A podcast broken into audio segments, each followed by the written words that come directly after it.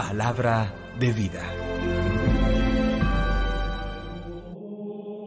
Comienzo de la carta del apóstol San Pablo a los Filipenses, capítulo 1, versículos 1 al 11. Pablo y Timoteo, siervos de Cristo Jesús, a todos los santos en Cristo que residen en Filipos, con sus obispos y diáconos, gracia y paz a ustedes de parte de Dios nuestro Padre y del Señor Jesucristo. Doy gracias a mi Dios cada vez que los recuerdo. Siempre que rezo por ustedes, lo hago con gran alegría, porque han sido colaboradores míos en la obra del Evangelio, desde el primer día hasta hoy. Esta es nuestra confianza, que el que ha inaugurado entre ustedes esta buena obra, la llevará adelante hasta el día de Cristo Jesús. Esto que siento por ustedes está plenamente justificado.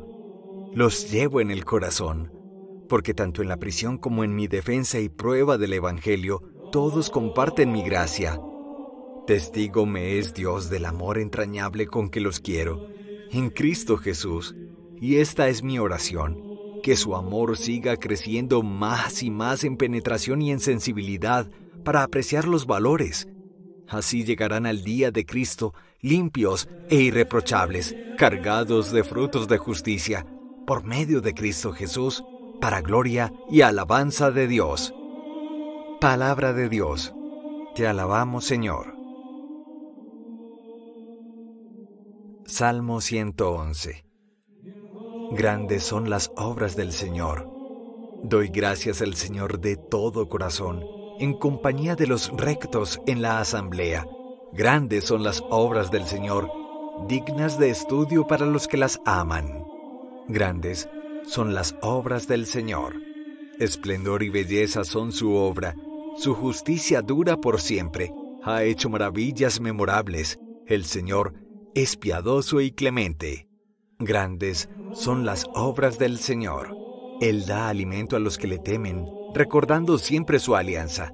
Mostró a su pueblo la fuerza de su obrar dándoles la heredad de los gentiles. Grandes son las obras del Señor. Del Santo Evangelio según San Lucas capítulo 14 versículos 1 al 6. Un sábado entró Jesús en casa de uno de los principales fariseos para comer, y ellos lo estaban espiando. Había allí delante de él un hombre enfermo de hidropesía, y tomando la palabra, dijo a los maestros de la ley y a los fariseos, ¿Es lícito curar los sábados o no? Ellos se quedaron callados. Jesús, tocando al enfermo, lo curó y lo despidió. Y a ellos les dijo, ¿A quién de ustedes se le cae al pozo el asno o el buey y no lo saca enseguida en día de sábado? Y no pudieron replicar a esto. Palabra del Señor. Gloria a ti, Señor Jesús. En la misma línea de un evangelio que meditábamos hace pocos días, el evangelista Lucas nos presenta la sanación de un hombre en día sábado. Coloca como acento especial que los fariseos más importantes que estaban con Jesús acompañándolo para comer lo espiaban.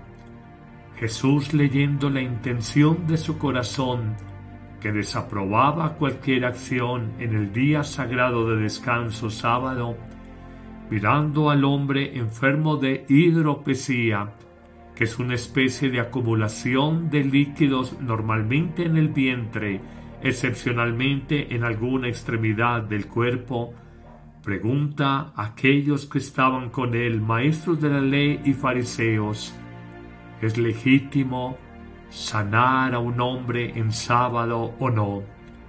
El silencio de los fariseos desanima a Jesús al contemplar la dureza de su corazón y por el contrario, al ver la actitud de ellos, se anima más a sanar al enfermo tocándolo, curándolo y despidiéndolo del recinto, y luego dirigiéndose a los fariseos les pregunta, si ustedes en día sábado, un asno o un buey, caen en un pozo, no lo sacan enseguida, siendo un animal de utilidad para el trabajo que ustedes le han encomendado, Los fariseos guardaron silencio y no dijeron nada más.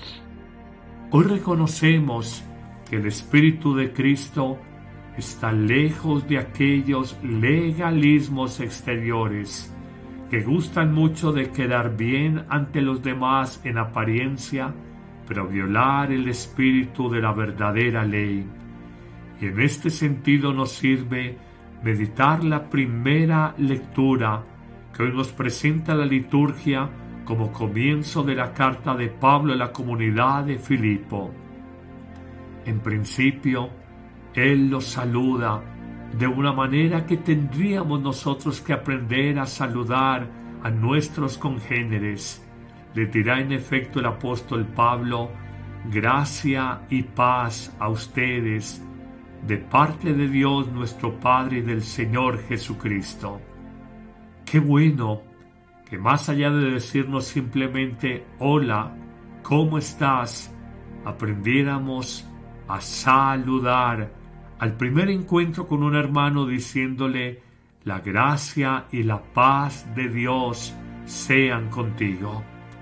Pero el apóstol continúa y dice precisamente a los filipenses, lo recuerdo con gran cariño, rezo por ustedes y lo hago con inmensa alegría porque han sido colaboradores míos en la obra de la difusión del Evangelio desde el primer día hasta hoy.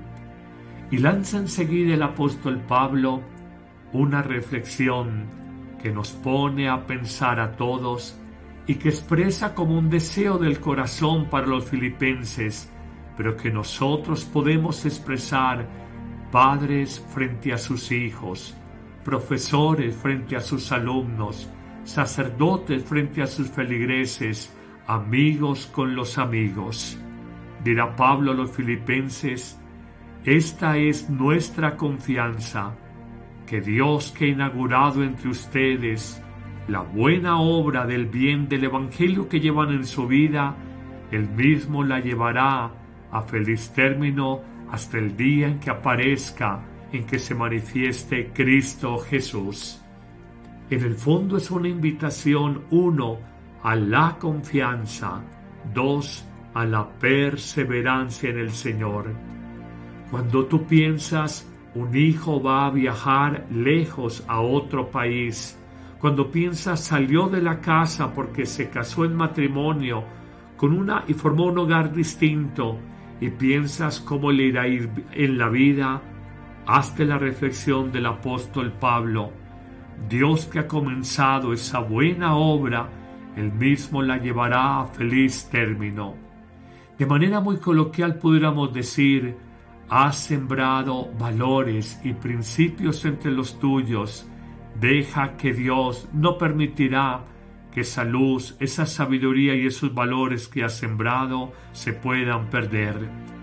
Terminará Pablo en la primera lectura hablando a los filipenses e invitándoles para que el amor de Dios siga creciendo en sus corazones más y más.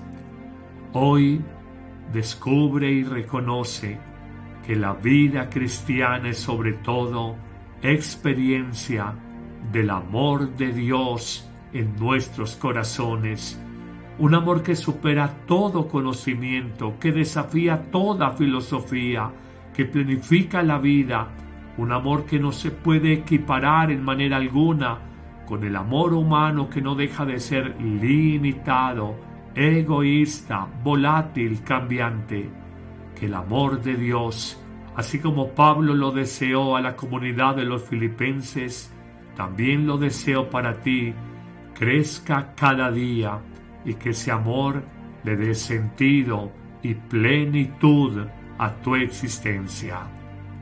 Que el Señor te bendiga en este día, en el nombre del Padre y del Hijo y del Espíritu Santo. Amén. Ocho motivos para vivir. En noviembre, cuando oramos por todos nuestros difuntos, valoremos y amemos la existencia. La vida es el gran regalo que Dios nos da. La manera de vivirla es el gran regalo que le damos a Dios. En esta nueva temporada de noviembre, descubre ocho grandes razones por las que vale la pena vivir. Acompáñanos, ahora todos los martes y jueves, 9 a.m. en vivo, por nuestros canales YouTube y Facebook Padre Carlos Yepes.